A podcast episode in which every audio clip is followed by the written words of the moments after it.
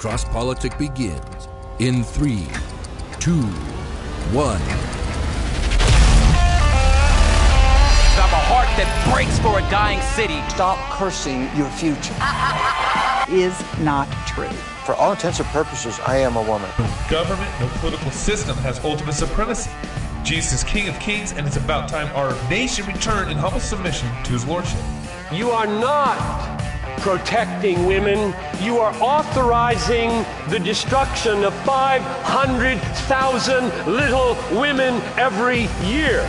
But that's, I didn't start it. But, sir, sir, with all due respect, that's the argument of a five-year-old. I didn't start it.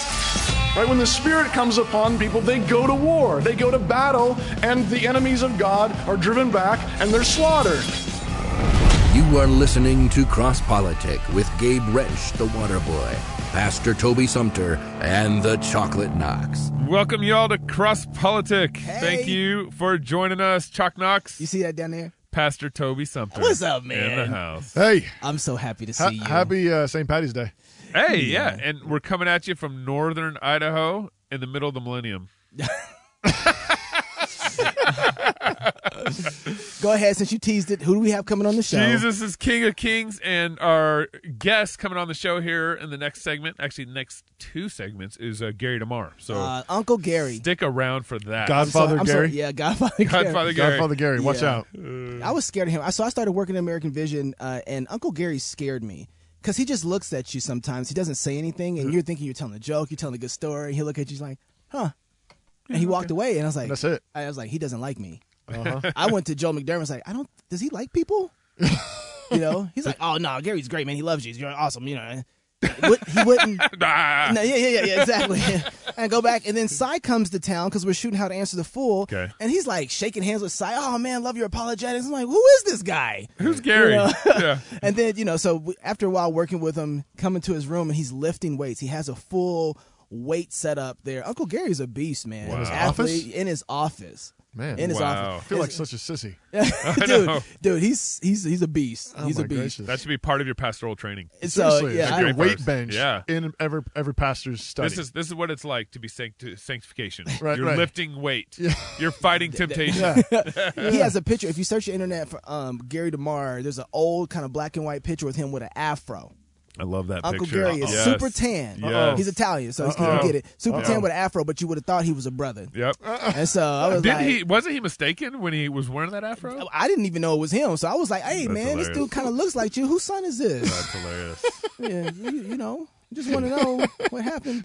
Is that, you tell me about that brother. you want to tell me about him? He's like, "Oh, that's me." And I'm like, Whoa, oh, Uncle Gary, what's up, Unc? And then did, did, you, did you give him some love? Like you know what? I went to shake his hand, and he gave me the whole full brother handshake, and I was kind of confused.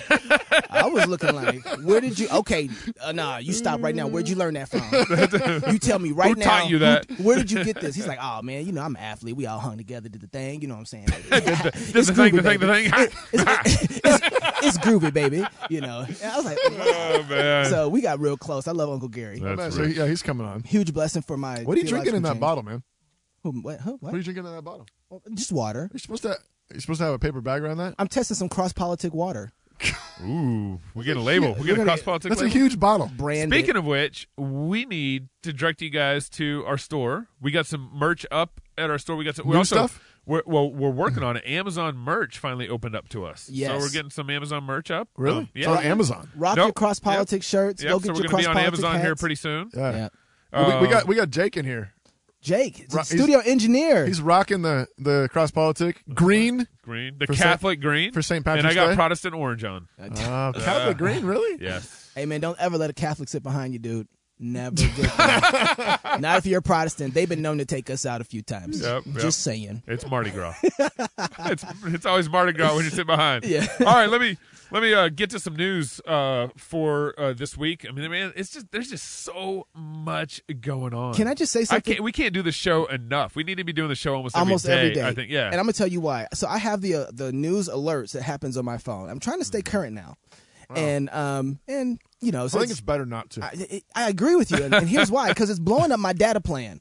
right? oh, And really? Because this, whatever Trump is doing is causing the news and the media to freak out. Wow. Almost every 15 minutes, I'm getting an update from the White House, an update from the White House, an update about Trump, an update about. Yeah, yeah. It's Uh-huh. always something coming from the White, and it doesn't stop. It's almost every 15 minutes, and I'm like, what is he doing over there? Yeah. I mean, he's just completely thrown a grenade into, um, and I kind of like it into everybody's plans. You know, Yeah. Oh yeah. and I, I just I just think he needs to upset conservatives a little more, uh, along with the liberals, so everybody's kind of upset together. But Well, right now, you and, know, and before we get to Trump, so we're going to get to some Trump news here real quick. Yeah, but yeah. but first on my list is this is actually the best sporting month of the Whatever. year. Yes, I'm gonna turn this- Uh-oh. let's close March this. Madness. I March got, Madness. I got Hey, some hey. spam. I got some spam email from Gabriel yesterday. Yeah, you did. yeah, I got that too. Did you get that too? Were you on that list? I'm No, not and- picking I brackets. mean, I Yeah, my bracket is perfect except for one loss today. I only have time to pray. I ain't got time for no Man, brackets. you guys. Yeah, we're Christians up in here, Anyway. Gabriel. All right, best sporting month of the year, and I get no love from my from my, my just so, peeps. just so everybody knows, Shoot. Gabe is watching March Madness while we're doing the podcast. It's on my iPad He's right now. watching Right now, I'm watching Creighton in, in Rhode I, Island. I totally felt like you were you were two timing us. Like, like you weren't really concentrating. Like I keep saying stuff and you're just like, uh huh. Because Yeah. I, Uh-huh. I knew what Gary was going to say. I knew where he was going to go. So I just had I just He's- finished up the uh, the UC the USC game while I was watching. Oh man, I'm it's so watching you getting fist bumps over here and like fist pumps, and I'm thinking like, what? Oh, that was he didn't even have a point there. He might as well not come. because Hey, USC you won doing in the last right? 15 seconds of the game, and that kept my bracket off- good. turn off All your right, tablet let's get get into some some. news, let's get into some news besides sports, besides March Madness. so you guys might have Baseball seen. starts next month. Yeah. Now that's that's that's some Christian stuff right up in here. okay. Man, we need to have a, a debate on that. so, so Trump Holy released sport, Trump holy sport of baseball. Trump released his uh, budget, his proposed budget this year. I don't know if you guys seen any of uh, in, any of the news going around, but his proposed budget, at least this point, some of the details I haven't dug too deep in it yet, but some of the things that he's proposed so far, it, it ha- comes with eleven agencies or departments um, losing funding. So agencies and departments. I already like like that. Yeah, I, right. I don't know what it is yet, but I like the I- fact that know. government um, departments are losing their funding. Yeah. So, l- who- is it anybody that's of worth? National Endowments of the Arts and Humanities. Yes. Um, Okay. Corporation for Public Broadcasting, CBP, yes. which is the agency that funds say NPR. NPR, Please say that NPR. Please say NPR. Please say NPR. and and PBS. They they fund that. That's forty five. Wait, PBS million can go away. They're going to under lose some funding. NPR and PBS are under that. oh, I think I like that. Legal Yeah. Service Corporation. Some of these are just redundant. Wait, wait. Does that mean no more Sesame Street? Um, I, well, I, I mean, come on, man. They I'm just could wondering. Get, they could get funding. I mean, NPR and PBS Let, us can just get pass funding. around the bucket for Sesame Yep. Street, as long as they don't do the gay thing. But you, how, I thought they did. Did they really? Okay, Uh, I'm pretty sure I'm they- defund, pretty sure they did. I'm defund pretty sure- Sesame Street. I'm Yeah. in. U.S. U.S. Trade and Development Agency, um, Woodrow Wilson International Program for Scholars, um, They they don't. They, Neighborhood Reinvestment Corporation, Denali Commission. Are these all like completely getting defunded, or they're just getting cut? D- completely defunded? Oh. So the, the, these are the ones that, I'm, that I've listed off. They're getting completely defunded. Okay. Um, and then he's got a number of other agencies are losing. Let me let me just run through this real quick, and then I get some things for you. Um, a number of other agencies are, are getting cut, you know, 13%, 16%. Um, uh, urban, the housing and urban development's getting cut. Department of Transportation is getting cut. Uh, budget's about 12%. Uh, their budget's getting cut, not the department. Their budget's getting cut about 12%. Department of Health and Human Services, their budget's getting cut about 16%. Department of Education, budget's getting cut 13%. Um, uh, EPA, give me a percentage. How much do you think EPA is getting cut? 15%? Uh, uh, 30. Oh, a little over thirty percent. Wow. Um, which is which is I think is is really. Um, of course, I'm happy with with a lot of that. But the one problem I have in all this is he's actually increasing military spending. so what we have here is he's throwing a bone basically to conservatives. Yeah, right. And and he's increasing military spending um, by um, man, I wanted to say around ten percent, and military spending and homeland security are both getting an increase in, in spending, Yeah. Which is a conservative thing. It's like Well, you it's- cut it's- over here and not, then you. but it's a Republican. It's a. Republican thing. Yeah, let me put it that way. It's better. Right. So Republicans, what do they do? They always increase our defense budget, and our defense budget is oh oh I mean our our defense budget is I should probably release this uh, uh, link when I post the episode. Our defense budget is about six hundred eighty-two billion Whoa. as of 2012. That's the last numbers that I have in front of me. Comparing this chart, this is a com- chart comparison, and that equals the top ten other countries' budgets total, defense budgets in the total world. in the world. And the, uh, China, Russia, UK, Japan, Fran- France, Saudi Arabia, India, Germany, Italy, Brazil Combined. have a six hundred and fifty-two billion dollar budget combined, and U.S. is six hundred eighty. Well, you know, when you go to occupy other people's countries, Yeah, you kind of need some money to keep that going. Yeah, we're we're in a hundred. We have military bases in hundred fifty nations. What percentage of that um, of of our military budget? What, what what piece of the pie is that for our total budget?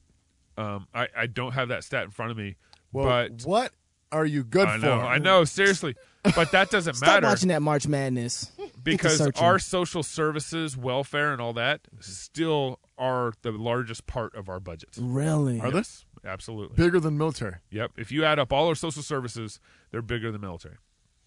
Because our, our budget problem here in the U.S. Is any of that getting trimmed? it's an entitlement problem. No, sure, I If know. if, Yeah. if we if we dealt with our entitlements alone, we'd fix a lot so, of. in- our is budget any of that getting trimmed? No. Uh, I didn't. I, I didn't go into the Trump's budget on that side of things. um how just for a second because uh, when we're talking about um our our we're talking about healthcare, we're talking about welfare, we're talking about Mm-hmm. um help you know people who are not working and taking care of them.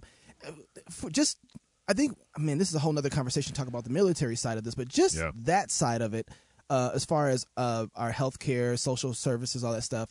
How does the gospel come in and really I think that points to a gospel problem. It's not like, oh wow, it's not just a money problem, Absolutely. but it's a gospel problem. How since you're just freshly back, Pastor Toby, let's just throw this one in your From court. Ca- from California stand. oh, Ah, I mean, you Where you know what? In California stand, yeah. y- you got to buy your bags at the grocery yes, store. you do.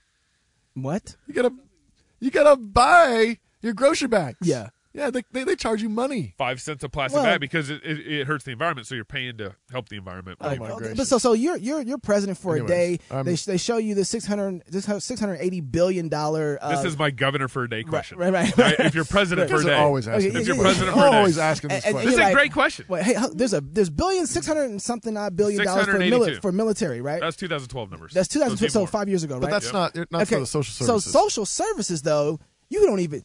Let's just say that it's triple that. Yeah. All right. Let's just say, or let's say ten billion. Yeah. T- uh, uh, uh, uh, I'm sorry, ten billion. I wish. I'm sorry. It's it's eight hundred billion. I think I think the larger problem with David is a, a math problem. yeah. Chuck. Uh, Anyways, it's the ahead. vape I have. It's messing up my head. Uh, it was in you're like- bottle. and so you're like, whoa, whoa, whoa, whoa, whoa. We'll deal with the military stuff in a second, but uh, how do you how do you fix this as a Christian? Right. And you're looking at this because I think it's easy for us to point out to everybody else and say, "Oh man, look what they're doing to." How do you back out? Yeah. How do you say, "Okay, guys, this is our plan to go about fixing this um, eight hundred billion dollar Entitlement program. entitlement program that we have?" Right. Um, off the top of my head, really fast. Maybe Yeah. I'll, maybe I'll need to correct this, fix it. Um, Just- I want I want to I want to um, what I would probably want to do is I want to figure out. Um, I, I think there are like veterans and elderly people and things like that. People in really extreme situations that either we have we have promised to provide for them or care for them. Um, Well, they promised Social Security to me. Let, let, let the president talk. Don't interrupt, Mr. President. seriously, seriously. He looked, Um, he I'll looked- be he looked at me kind of mad. I'm angry, Toby. and um uh, but i i'm gonna what i want to do is i want to get my my best people. I got great people you know? Yeah. yeah. i'm gonna get the best people on this. And i'm gonna have them um sift through and i'm gonna and i want to i want to i want to um chop it i mean you know 75% of the budget. I'm gonna chop it. And um immediately.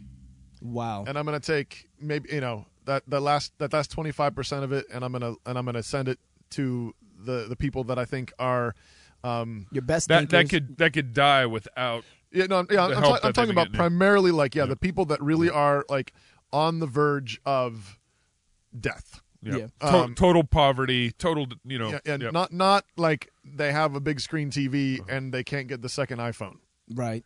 um, uh, and you know that that kind of stuff. So I'm, I'm going to slash it massively, um, and um, and and I think that all that um, money, just I want to give it back. I want to push it back, and so I want to slash taxes accordingly Uh-huh. and send it back into the back to the people. Yeah. And um, and I want to say um, uh, the people need to take care of the people. Mm. You, you you need you need to you know businesses think about your people, communities think about your people, churches think about your people, uh, families think about your people. Reach out. Here it is.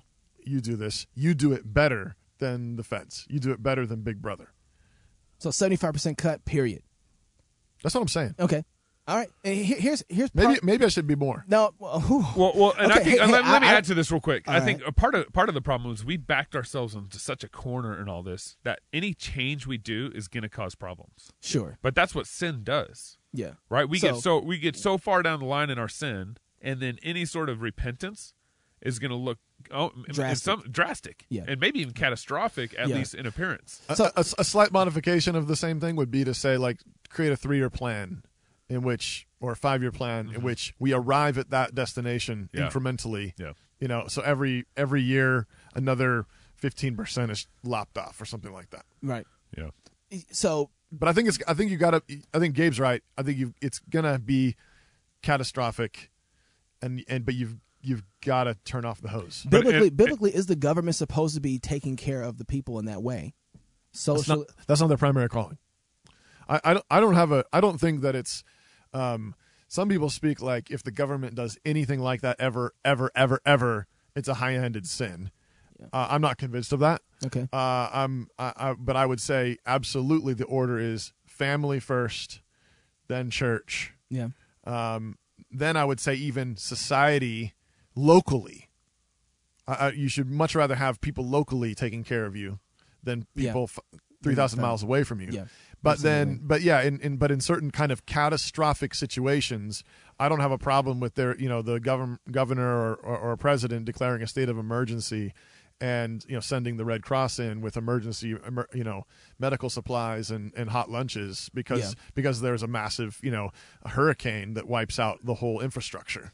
Yeah. Um, that, I don't think that the government, the, the federal government or the, the state government is overstepping God's boundaries by seeing this imminent threat Right. to life and health. Yeah. But I don't think that means then they should be in charge of making sure that everybody um, gets a visit to the dentist every year. But if yeah, exactly. But if people are having more of their money back and are able to give more to their church, who are supposed to be taking care of the elderly, the widows, those who are in tough times, then we could see a, a, a catastrophic change for the better, right? Right. So, but also the reason I like what you're talking, I like what you're saying. I just want to add one more thing. I think Gabe and I were talking about this earlier or the other day. Um, someone who is actually affected by the social programs, they they have a very uh, rough choice. And I don't think we think about it enough. That's why I like your position. Yes, give more money back to the people so they have their money. Um, but then, if they have that money and they want to go and start a business, the, the re- bureaucratic red tape, the licensing, all that stuff they have to do to get involved into the free market, they still don't have that opportunity, right? And so, not only do we need to give them back the money, but we need to remove all the sanctions and the red tape that it takes to get involved in business, right? If I want to, if I get my money back and I want to go start an oil company, I can't do that Right. Right? Right? So how am I supposed to function in this world? Even though I have the money, I need another door to open up. I need the government to take their hand off of some stuff, Right. right? So that I can get involved in those industries and make money and supply jobs for people, Yep. right? Money for people. So a person who's in a social program, they're saying, okay, I got this money coming from the government. I want to get off of that, and I believe a lot of people do want to get off. I think some people do want to get off of it. Um, and that, but they're saying if I go out into the workforce, I'm not even you know, everything's so hiked, insurance, all this other stuff like that. Um, the fact that I have to have car insurance, I have to have house insurance, uh, it forces a, a dollar amount on me that I can't afford to maintain apart from getting help from the government. You know, so even if I launch on my own, I'm going to die. So either I launch on my own and die, or I keep taking handout from the government. You know, and so I think we have a two prong approach. It's give her the money back and, relu- and releasing a more free market approach to industry. Yeah. You know, Agreed. so Agreed. yes. a- Slash all those regs yeah. Well, I think I mean, uh, you know, the reason why we've gotten in this situation is because our hearts have ultimately got greedy. Yeah. Our hearts have ultimately, which is which is weird because everyone thinks it's a poor problem, but it's actually a heart grasping problem. And then now we've turned into this entitlement system, entitlement budget moving forward. Yeah. And so we got this. Um, well, let, let me actually tie it into this. Oh, that's it. Oh, d- d- that's Wow. it. W- w- You know what? This is what happens when you treat me mean. Cutting me off. Cutting you off. Oh, no, Hey, it, just, when it we- just seemed like it was fast because you were watching your brackets. That's right. Uncle Gary DeMar next when we come back on Cross Politic.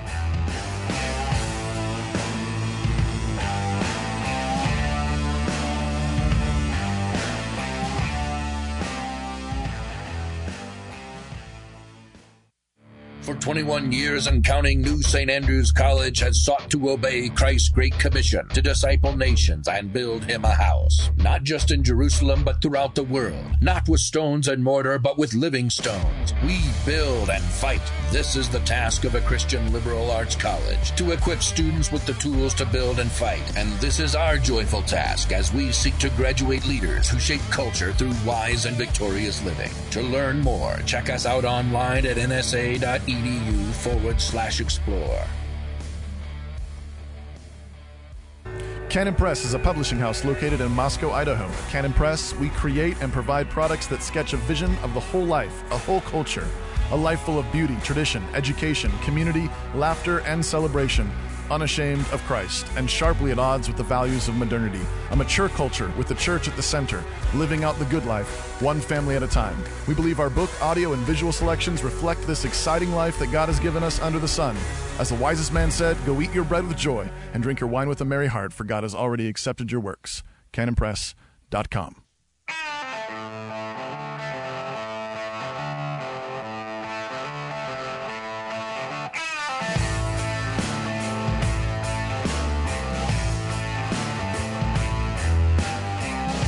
Welcome back to Cross Politic.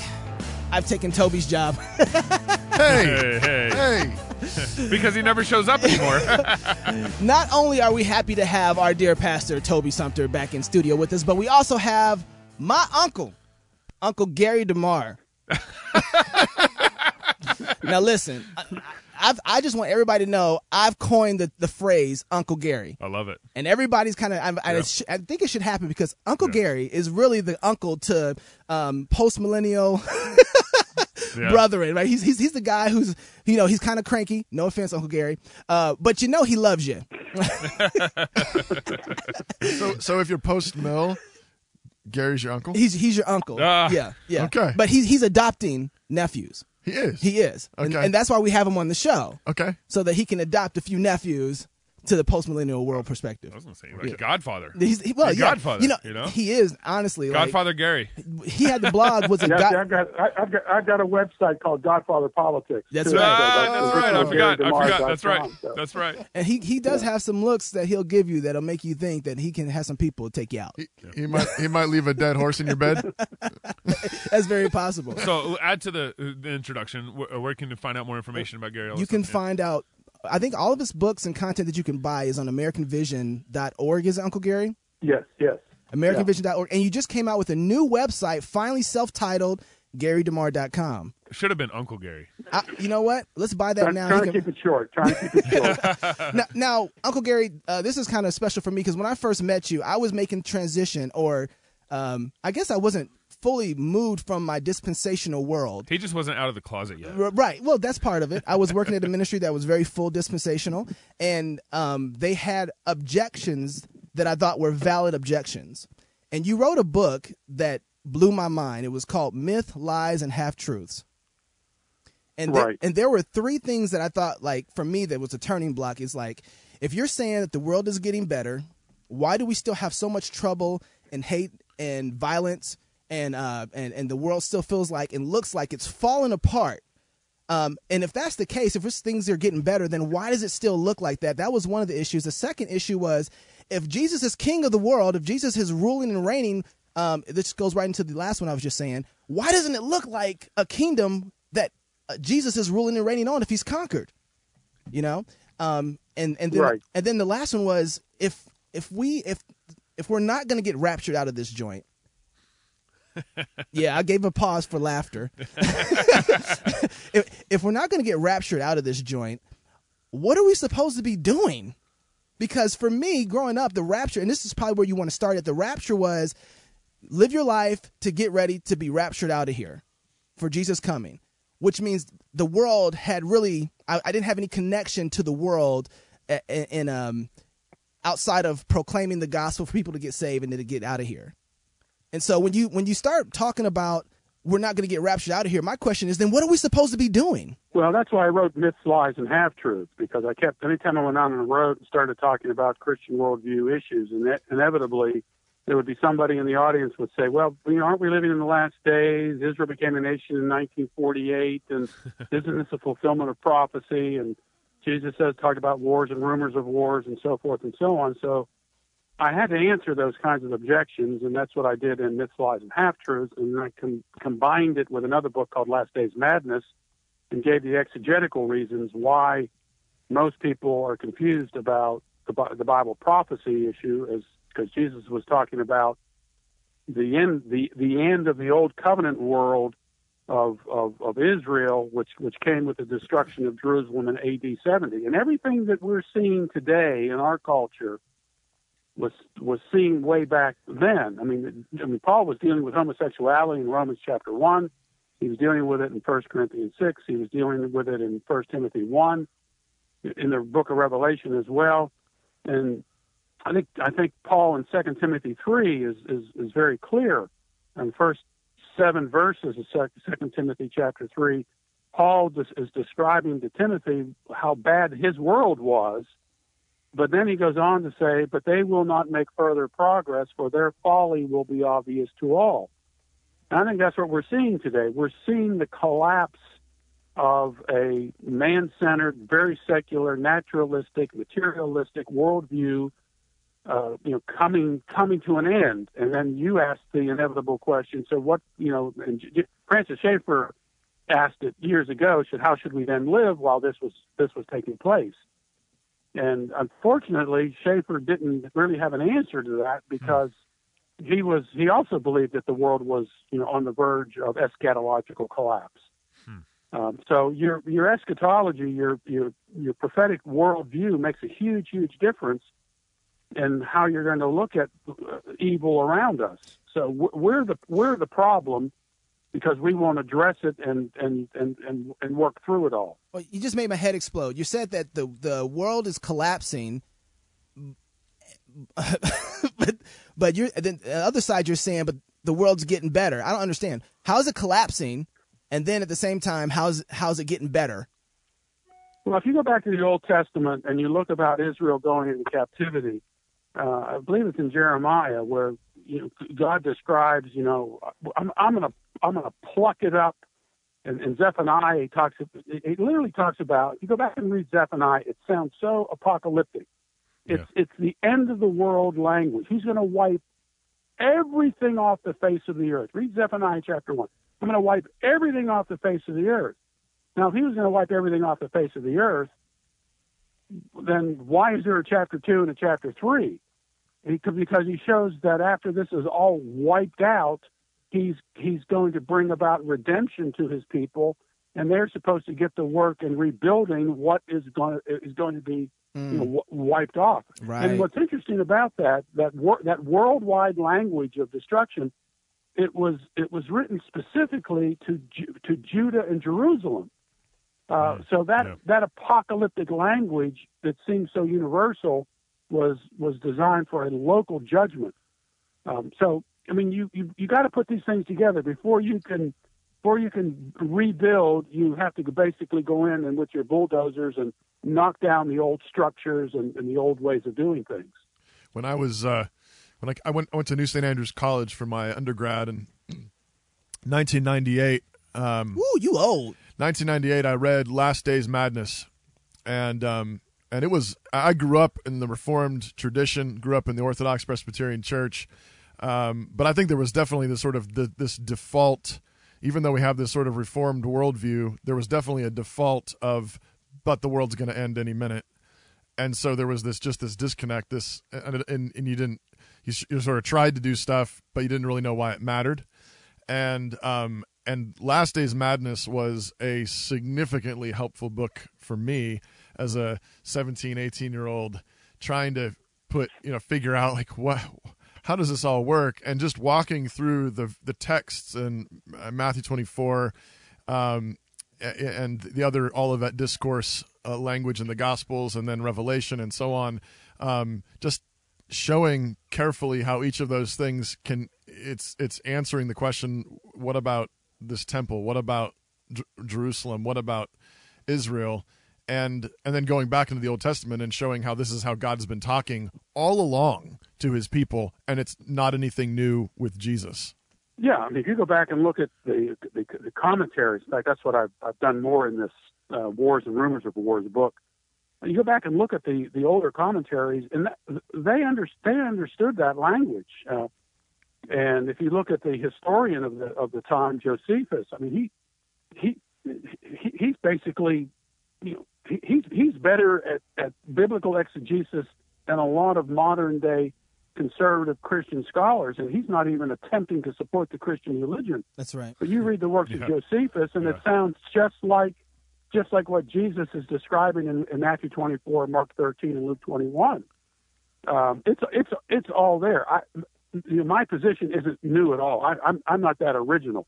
I, I, I just went back and just and just and just put it into a a more digestible way of, of, of seeing it. And Yeah. uh, if, if Christians would would, la- would latch on to this, that you know, that it would make a huge difference in, in the world today. And unfortunately, we're still kind of stuck in this, you know, you know, left left behind. Jesus is coming back soon. I just saw a new book that came out Bryant, by Bryant Wright, who's here in the Atlanta area. You know, Jesus is coming back soon. The time is near, and just right around the corner for me, that there's a marquee outside of a church that Jesus is coming back soon. I mean, it's it's it just won't go away. So really practically when the Bible says the the sun is going to go out, the moon is going to get turned to blood, Right. stars are going to fall out of the sky. We read that and, and your instinct is to think that's the end of the world. But what are you arguing that that symbolism, that language is actually saying? Well, it's, it's interesting you bring it up. Uh, we have a, a mutual friend. I won't name him because I don't want to ruin his ministry. Uh, he was. Uh, I, I did a video. I did a video series on Matthew 24, and a friend, uh, a mutual friend of, of, of ours, had given him this video series that I did, and uh, he started watching it. And every time he watched one of the 30 minute segments, he said, "You know, he's making. He's. I, I believe he's making his case."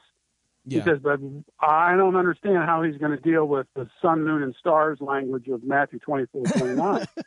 and, and, after, and after he watched that, it's completely changed his view because all I showed was, and anybody can do this, Jesus is quoting language from the Old Testament, Right. which is descriptive of the fall of pagan pagan nations. For example, Isaiah chapter 13 in, in, in Babylon. Now, th- that you know, the uh, the, the heavens are going to be rolled up like a scroll. The sun is going to go dark. Of course, when the sun goes dark, the moon goes dark. And then you ask yourself the question: Why would Jesus apply that Babylonian type judgment language to Israel, sun, moon, and stars? Because you go all the way back to Genesis chapter 37, you will see that Israel is described as sun, moon, and stars. Yeah. It, it was Joseph's dream, and then you go into uh, uh, Revelation chapter 12. Uh, you know, there's a woman with a crown of 12 stars on her head. She's standing on the moon, and she's draped with the sun, which is obviously, you know, the representative of Israel who gives birth to the promised Messiah. And again, all of the all of these older commentators saw that relationship. Uh, it isn't the end of the physical world; it was the collapse of an older covenantal view of the world, or the, or the or the judgment on on a, on a particular on a particular nation. And and you basically were just saying a, a little bit ago that you you hold really to the historic view of of the end times and of uh, the millennium and so forth. And that was what that was probably what up to about 1700s, um, maybe um, early 1800s when that started to shift. And the the dominating view now is kind of premill theology, um, rapture, Well- and there's an, obviously different shades of that. Well, the, pre- the the idea of a pre-tribulational rapture, where you have to separate the 70th week of Daniel's prophecy from the other 69 weeks and put a gap. Uh, you know, the the prophecy clock supposedly stopped during Jesus' ministry when the, when Jews rejected Jesus as the Messiah, which, by the way, did not did not happen. Um, and then it won't that 70th week won't start back up again until the rapture of the church. That is a 19th century. That is a 19th century um, uh, doctrine. You, you go back before 1830 or so, and you won't find anybody who holds that position. There have always been Chiliasts or premillennialists around, but none of them believed that um, there was a there was a separate rapture coming, and then a seven year tribulation period, and then Jesus coming again after that, and then a 1,000 year of reign of Jesus on the earth. That is that is a brand new 19th century. Yeah, Uncle um, Gary. That, doctrine. what- yeah, but everybody just missed it before then. Everybody just missed it. There's been plenty of things in our in our in our in our church history where the Trinity wasn't really defined clearly until later, and and, and when they uh were um in history, and so before that, it just wasn't. You know, we people just kind of knew it or it was aware, but they, they it wasn't there, it wasn't clear, and so it just had to be defined. And so dispensationalism, um, as hey, you're post mill, right?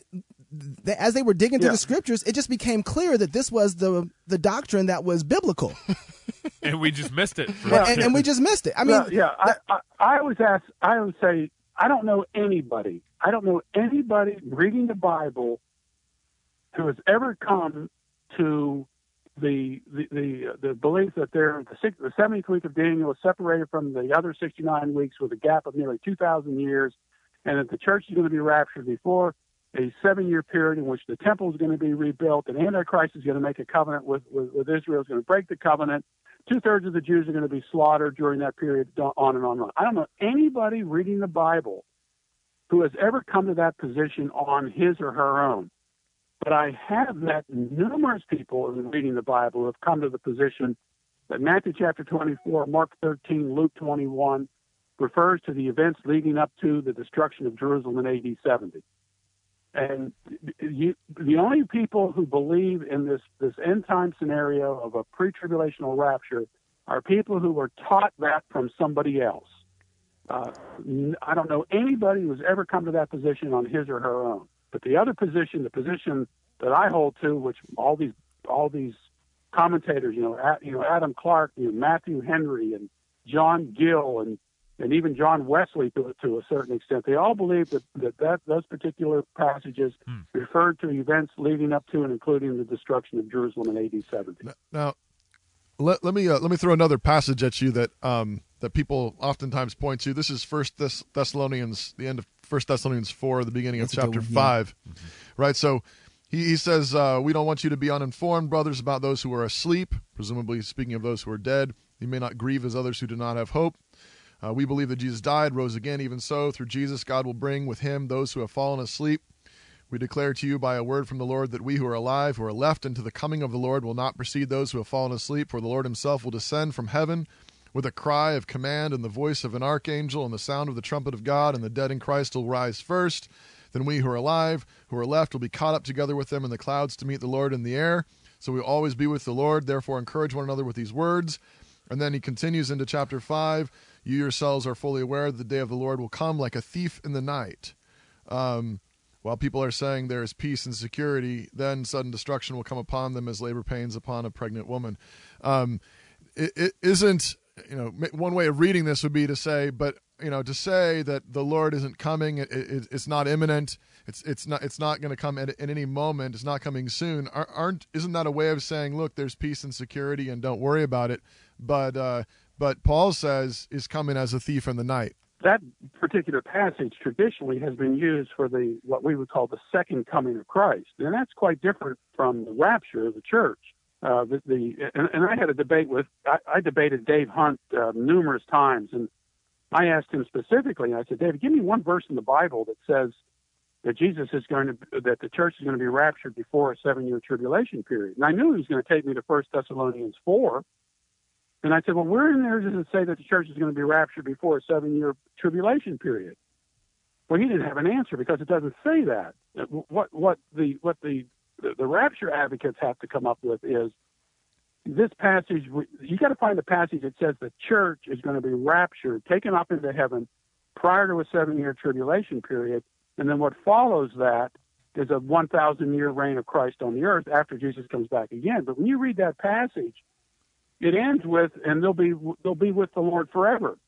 Uh, th- that has traditionally been a passage that refers to the second coming of Christ, not a not a rapture of the church, not a whether whether it's a pre pre trib, mid trib, post trib, you know, partial rapture or a pre wrath rapture. That passage has nothing to do with the rapture traditionally.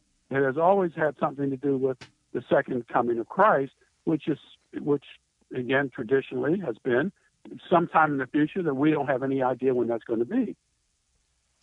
Okay, but Uncle- see the dispensation. Go ahead. no, no, no. Finish. I want. I know you talk. well, I, you know, uh, the and and I've always asked this. In fact, I posted something the other day on on my on my Facebook page, and this guy who's always uh, you know comments on my stuff, and he you know because he said I was ridiculing you know God's word and all this sort of thing, and it was over the the, the, the uh, soon coming of Christ and the rapture idea. And I said, Gavin, all I'm looking for is a single verse in the New Testament that says that the church is going to be taken off into heaven prior to a seven year tribulation period. This is your fundamental doctrine. Where is the verse that teaches it? And it's just like the temple is going to be rebuilt. I said, give me a verse in the New Testament that says that the temple is going to be rebuilt again. Well, there isn't, isn't one. In fact, they even they even say there isn't a temple. I got this thick book by some guy who was talking about the temple, and he admits there's no there's no verse in the New Testament that says the temple's going to be rebuilt.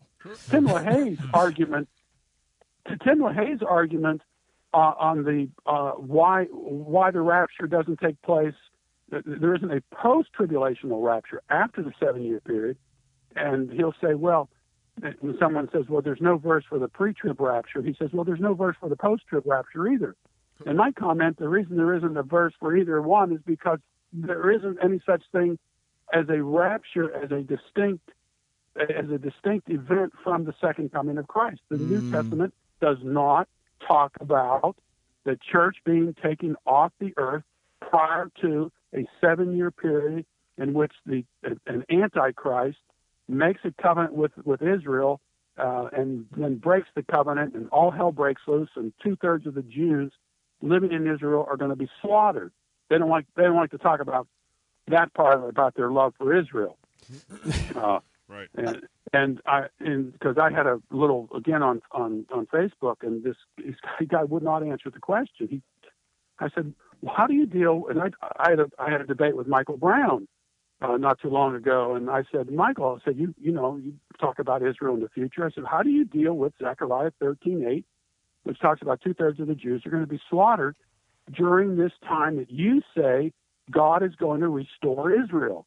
I said, how is that a restoration of Israel where God has to kill two thirds of them during this, this period of time? How do you deal with that? Well, he said, you know, I never, I really don't know how to deal with that verse. And, and there is no way to deal with that verse. Oops. Uh, that's that's that that's that's the problem. I can deal with that verse. I know Yeah. exactly what it's referring to. Yep. And it refers to the events leading up to the destruction of Jerusalem in AD 70. But if you study the you you study the, the Olivet discourse, Jesus is very clear. He says this is going to happen before your generation passes away. When you see these things happen, you better head for the hills. Get out get out of the city. Go out into the mountains. He warned them to stay out of the city when you see Jerusalem surrounded by armies, as Luke's version says it.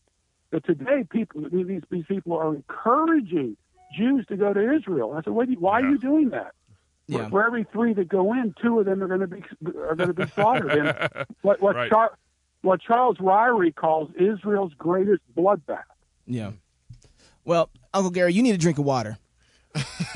and, and, and while, while you're taking that drink of water, we're gonna go to break here. But I want you to, I want you to think about if you had to convince a dispensationalist to switch his position. I want you to think about if you actually had to talk directly to one, what and how like- would like- you like if there was one in the studio, was- maybe, eh, Just think about if there was one in the studio that you wanted to talk. I mean, who was a dispensationalist.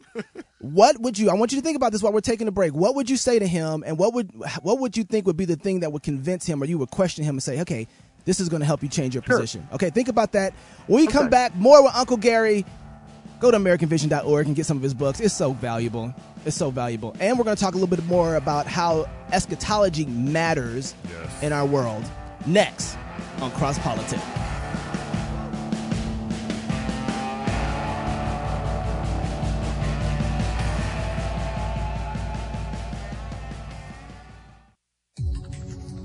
This is Sye Ten Bruggencate with Answer Anyone Apologetics. Somebody comes up to you and says, I don't believe in God. And what do we do? We give them evidence. Look at the complexity of the eye. Look at this paper fragment. Look at these rock layers. And you've studied your rock layers. You wipe the floor with them. What's he going to do? He's going to go home and Google rock layers.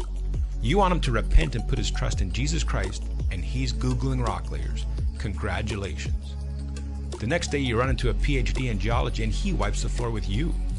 You see, when you do apologetics wrong, you have to be an expert in geology, biology, astrophysics, nuclear chemistry, you name it. You have to be brilliant. The problem is, there's always someone smarter than you. In John 10:27, Jesus did not say, "My sheep hear your really good argument." He said, "My sheep hear my voice." In Luke 21:15, Jesus said, "I will give you a mouth and wisdom that none of your adversaries will be able to withstand or contradict." The power of God for salvation is not in your brilliant arguments. As Romans 1:16 tells us, it's in the gospel of Jesus Christ. Apologetics is easy. Read your Bible and do what it says. For more apologetic answers, visit answeranyone.com.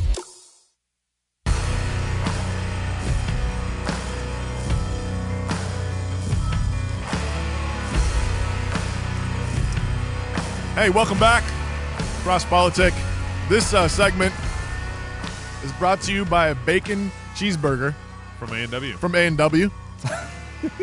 and did, uh, did you not eat before the show? No, I'm hungry, man. uh, we got we got uh, Gary DeMar with us still in the studio for a second segment. This is a twofer, guys. Yeah, man. Um, I, I found out more about Gary. Um, Uncle Gary grew up in the suburbs of Pittsburgh, Pennsylvania. He's a graduate of Western Michigan University. Earned his MDiv at Reformed Theological Seminary. RTS. Yeah, he uh yes. You have two two grown sons, and you guys are uh, in Atlanta. Now, there is a whole pile of books. Oh my gracious! You gotta talk about his grandkids too. But well, it's not on here. I know, Uncle Gary. You do not love your grandkids? Why are they not on your bio? Um, at least I've got yeah nine, nine now. Nine, grandkids. He Congratulations! had one just a week before I had mine. Is that right? Yes. Oh wow. Gary's been interviewed by Time I think- Magazine, CNN, MSNBC, Fox, and the BBC, and Sean Hannity. He's done numerous radio and television interviews, including The Bible Answer Man, hosted by Hank Hanegraaff.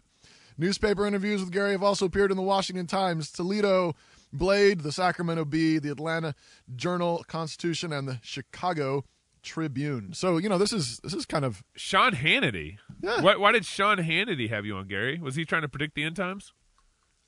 No, no, he was uh, he was here in Atlanta before he went to Fox. He was here in Atlanta. There was a huge controversy during the 1996 Olympics over um, uh, homosexual rights in Cobb County, where I live, and there were supposed to be some venues uh, in Cobb County dealing with the Olympics, and the Cobb County commissioners had uh, opposed giving uh, special benefits to same-sex couples and that just caused a, a, an absolute uproar. And um, I was kind of, I had my organization, American Vision, had gotten together 278 pastors and brought him. Can you imagine that? 278 pastors Wow. actually agreeing on something. Yeah, yeah. to Cobb County to to, uh, to, to, Mar- to Marietta Square, wow. and we had a, a meeting there. And anyway, some some guy who didn't like some of my political views made made some some very very uh, had an article in Creative Loafing. Uh, David, I don't know if you remember the Creative. Remember Creative Loafing, that magazine that they would they would put it outside restaurants here and Yes. terrible, terrible pro Yes. homosexual, very Yeah. disgusting magazine. Anyway, it mentioned um, uh, some things uh, that Sean Hannity had su- supported things that we were saying. Then this guy said, "Well, well Gary DeMar believes this and this." Anyway, he Sean had me on the show with this guy, and um, that was that was my that was my so-called interview. It had nothing really to do with eschatology. It had more to do with Okay. with politics. It always has to do with eschatology, Uncle Gary. Always. Always has Yeah, to do thank, it. yeah, thank you. Yeah, yeah. to bring it full circle. to bring it full Yeah. circle. Speaking, so so, someone, let's just say they were in studio, and was listening, and you had a shot to try and move them from a dispensational perspective to a post millennial perspective. What what would be your your your your pitch? What What's your like? This Well- is going to kill it. That's that's that's a that's a pretty big leap from getting somebody to move out of dispensationalism and postmillennialism in one setting. So you're, Ah, you you're- can do it. doing with two things here. You you Yeah, can do it. Yeah. it's it's basically it's it's it's you know uh, tearing up and and then replanting. So the first thing you have to do is you've got to tear up. And uh, the, where I always begin is you know definitions, and I'll say, okay, what is the what's the uh, what are the essential elements of dispensationalism? And the essential elements of dispensationalism is not the fact that there are different dispensations. I mean, uh, if you can go back through history and people believe that you know the the, the, the Bible is progressive revelation and so forth and so on. So it's it's not the idea that there are different dispensations. Uh, the, the unique feature of dispensationalism is the pre-tribulational rapture. And the other one is, of course, a literal interpretation of the Bible. And so I start there, and I'll start with I say, give me the essential elements of dispensationalism, and I focus them in on pre-tribulational rapture. And I'll say, now give me a verse in the Bible in New Testament that says the church is going to be raptured prior to a seven-year tribulation period. Silence Yeah. because most people have never really thought that. They've just heard this all their lives. They've been to church and you know talk about a pre-tribulational rapture. So give me a verse that teaches that. And uh, what's that? No, no, we're listening. Revel- let me, It me, just so happens that we have a dispensationalist in the studio. Oh, hi, hey, Miles. Revela- Revelation Revelation three ten. Is that is that your is that your is that your verse? Uh, hold on, one sec. Miles, come over here. Come on, jump on the mic, Miles. Oh. Mi- Miles, Miles we're is forcing, a, we're forcing Miles. Mi- hand. Miles is a friend of mine. He got look. Everybody give Miles a hand. He doesn't. Just, Thank he- you, Miles. I am here for the ambush. Uncle Gary. Miles is a filmmaker from California. Happens to be visiting me here in Idaho. We're working on a project, and uh, he didn't know he was in for this today. It Not just- at all. It just so happened that his hotel kind of kicked him out a little early, and I just found out that he just today he's actually a dispensationalist. It was like this is perfect. We have Uncle Gary, the dispensationalist killer. I mean lover, and um, and Miles Ornelas, who happens to be a dispensationalist. So you actually get to Okay. talk to a dispensational. Look, look at that. God works in mysterious So, ways. did, did I did I hear did I hear Revelation three ten? yes. yes. Okay. Miles is just going to swallow it. Yes. Okay. All right. So let's start Revelation three ten. It's a very good verse to start with. I, that's very, that's very. That's, let me just say, you're the first person that's ever used Revelation three ten. Um, so You want to uh, give, give him a chance to recount. That's a, that's Stand okay. by- I stand by now, Revelation three okay. So there, there are two. Remember, there are two things we're talking about. Um, l- l- the literal interpretation of the Bible. So Revelation chapter one, verse one, revelation of Jesus Christ, which God gave him to show to his bond servants the things which must shortly take place. Verse three, blessed is he who reads and those who hear the words of the prophecy and heed the things which are written in it, for the time is near. Now, you can do this on your own, but you go through the whole entire New Testament and look up every word, every time the word near and shortly are used, you will find that they always mean near and shortly. And uh, not not not two thousand of years. not right. You can't, and then that's what I always tell people to do. I said, plug in, plug in the idea of imminency. Any moment, and any moment can be any, you know, from tomorrow to two thousand years. Try to plug that that interpretation into those places where you see near and shortly, and see what you come up with. It they, it just doesn't work. So then you go to let's so let's look at three. Let's look at three ten. And by the way, Revelation three ten is is written within the context of seven churches that were alive and well in the first century. And so, you know, this is the, the, the church at Philadelphia. And, so, and that church of Philadelphia was in existence when, when John wrote the book of Revelation. So let's look at Revelation 3.10. Because you have kept the word of my perseverance. Now he's talking to the people in the, in the church of Philadelphia not talking to you and me. He's talking first, primary audience, the Church of Philadelphia. I also will keep you, not you, you, but them, you, from the hour of testing that that hour which, listen to this, is about to come. The Greek word there is mello.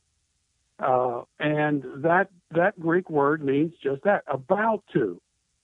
Uh, and about to means well, it's a, it's about to take place. And I, since I believe the Book of Revelation was written prior to the destruction of Jerusalem in A.D. 70, because Revelation chapter 11 says that John was told to measure the temple, and the temple was not there after Revelation after A.D. 70, so he's told to measure the temple. So now let's go back. So we got the time indicators of, of 1 1 and 1 3. You know, the temple still standing, Revelation chapter 11. We, we, we got a historic church in Philadelphia, not Philadelphia, Pennsylvania, or Philadelphia, Mississippi, but Philadelphia church way back when.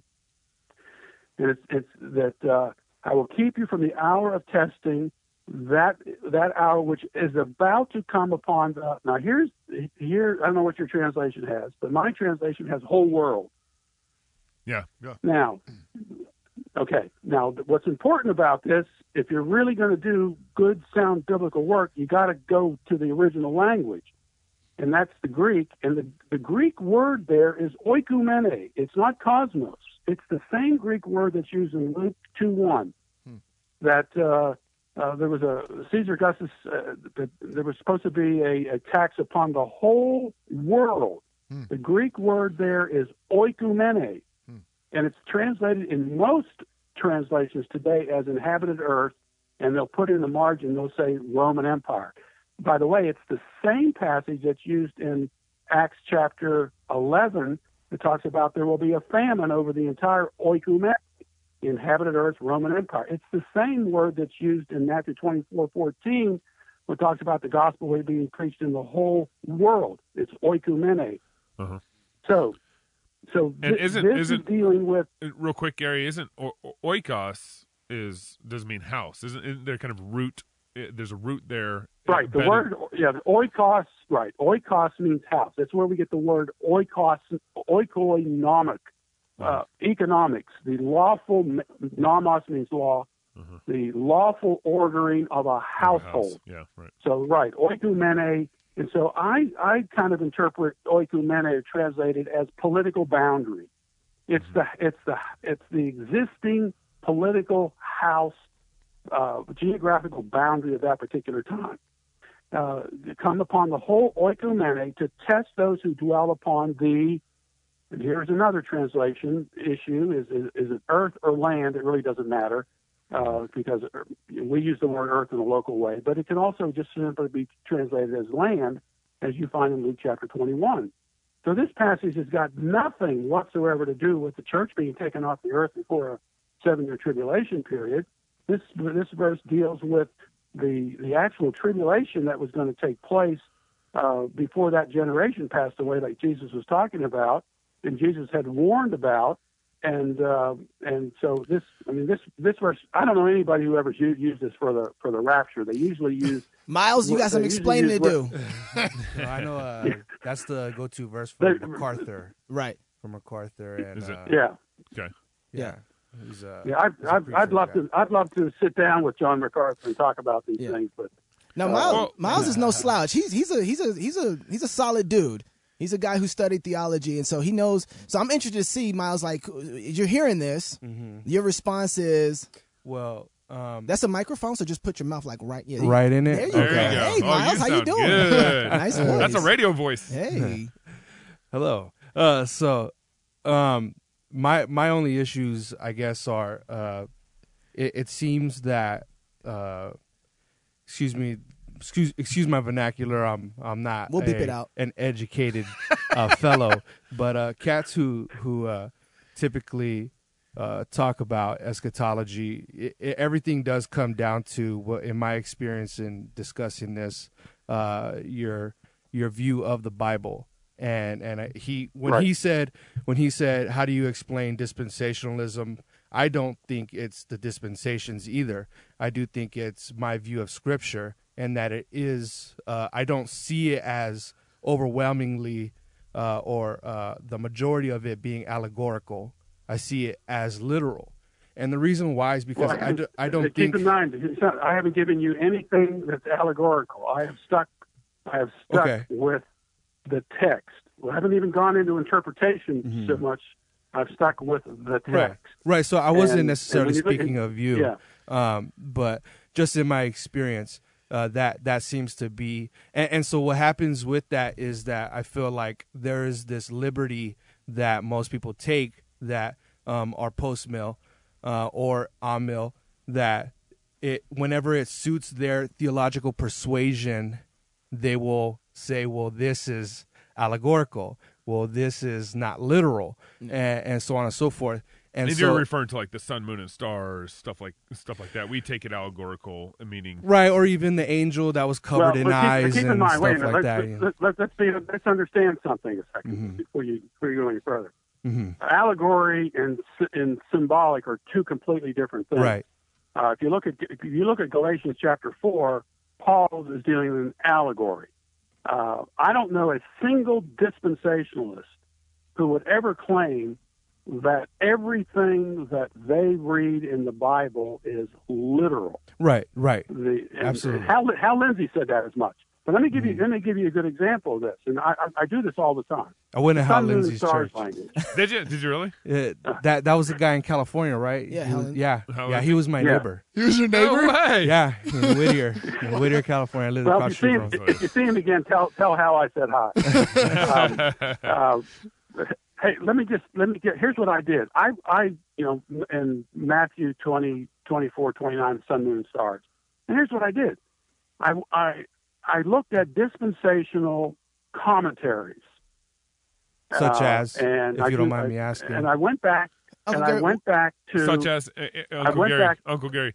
Uh, Miles Yeah. is just asking. Like, give, co- give him a couple commentaries that you kind of are referencing with dispensational worldview on this. Well, there's one. There's one that um, it's a two-volume commentary. One on the Old Testament, one on the New Testament. Almost all of them, uh, uh, all of the uh, commentators were from Dallas Theological Seminary. Um, DTS. I can't. Uh, I can't remember the exact title of it. If I if I could get to my computer, I'd, I'd be able to do it. So two or volume, one on the Old Testament, one one on the New Testament, and I, I looked at their interpretation of the sun, moon, and stars language when it's used in the Old Testament, and with without exception, I, I, I believe, without exception, uh, they all take the position that I take that this is a this is descriptive, uh, descriptive, symbolic language describing the judgment of nations. Um, and so, I mean, so wh- why would that change when you get to Matthew chapter 24, 29, especially when Jesus says in verse 34, this generation will not pass away until all these things take place. Mm-hmm. And every time this generation is used in the New Testament, it always, without exception, refers to the generation to whom Jesus is speaking. Never refers to a future generation. You got the near demonstrative this. Can't refer to race. It's a wrong Greek word. Genea means generation. Look at Matthew 1 17. It always means generation. So this generation refers to the generation to whom Jesus is speaking. The language on sun, moon, and stars is taken right out of the Old Testament, and all the dispensational commentaries, when you look at the, their their commentary, their their comments dealing with that sort of stellar language, will say it refers to this is symbolic language of the of you know, judgment upon nations. Um, and so why why would that all of a sudden change when Jesus uses the same language, judgment language in Matthew chapter 24? Uh, then you have to have a good reason, and uh, and so in the Book of Revelation, you got a third of the stars who are, that are cast down to the earth.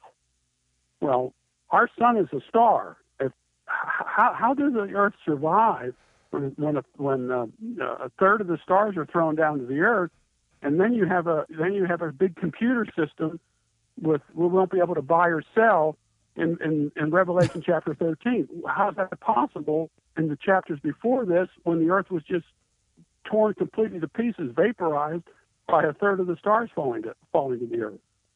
Um, so I, I'm not the guy who allegorizes. Uh, I, I, in fact, I, I, I have a standing offer. I said I'll, I'll debate any dispensationalist, and I will be more literal than they will be. and that's why, Yeah. and, and and that's why they won't debate. Well, let me. Uh, you got to. Well, hold on. I So- want to hear. I want to hear from Miles real quick because Miles. So just. If, I, I do too. Yeah, just just first of all, thank you for doing this. Thank you for being a good sport. I really appreciate it. Seriously, he'll he'll beat me up later for What this. what kind of sport are you, So, Miles? yeah. One is going to put his fist in my face. After Are we're you done a with willful this. Yeah, so- no, no. But so you're you are a dispensational. What is it that convinces you ultimately? What is it that you're saying? You know what? This to me is the, the clearest reading of Scripture. Why? What? What hold? What, what holds you to that? And then what would it take for you to say, okay, maybe I need to work. Maybe I need to rethink this. Okay, uh, that's a good question, and I feel like um, the closest I can get to sufficiently uh, responding to it is uh, my view of Israel, and uh, I do not hold a replacement theology, and so I, I believe that God's uh, promises and gifts are uh, irrevocable. Settle down, Yes. Uncle Gary. Settle down. All right. I, and, I- and I'm not gonna. I'm not talking about uh, them becoming a nation in 1948. I'm not. I'm just talking about what we know in Scripture as far as God's, Just God's covenant promises. and Yeah. promises to Yeah. them. Yeah. And uh, and and I know that the argument is Romans 9, 10, and 11, and and and such. Um, and but but really. Where my view of Israel is important, I believe, is in Revelation chapter 9, the 70 weeks of Daniel. If I could get a sufficient, uh, a satisfactory response of what you do with that final week, the 70th week that is unaccounted for in the prophetic timeline, uh, which was literal from the going forth of the building of, of Jerusalem in Nehemiah chapter 2, um, uh, obviously to the to the desolation in in uh, 70 A.D. Then uh, where is that final week? the on mill I think would say that um, it's already happened. Uh, or, or, I'm I'm kind of unfamiliar because Yeah. um, it's been a while since I'm I've- Mills irrelevant. That's okay. All right, cool, cool. So so everybody here Hey, you- is you're post throwing mill. out- You're throwing out a whole bunch of you're throwing out a whole bunch of stuff here. Right. Let me, let me because we're and anyway. I, I, found, I found the commentary. It's called the Bible Knowledge Commentary, an exposition of the Scriptures by Dallas Seminary faculty. This is the Old Testament. Let me read you this. This is from Isaiah chapter 13, uh, which is that where Jesus is actually borrowing that language. Um, and the author of this, now this is a Dallas Theological Seminary professor. I think it's uh, I think it's Dwyer. I'm, I'm not sure. It doesn't really matter because he's, he's a Dallas Theological Seminary professor. Doesn't know who it is. the, the, the, Wow. the, the, the statements, the statements in, in Isaiah 13:10 about the heavenly bodies, stars, sun, moon, no longer function. They figuratively describe. that. Listen to this: the total turnaround of the political structure of the Near East. The same would be true of the heavens trembling and the earth shaking, verse 13. Figures of speech suggesting all encompassing destruction.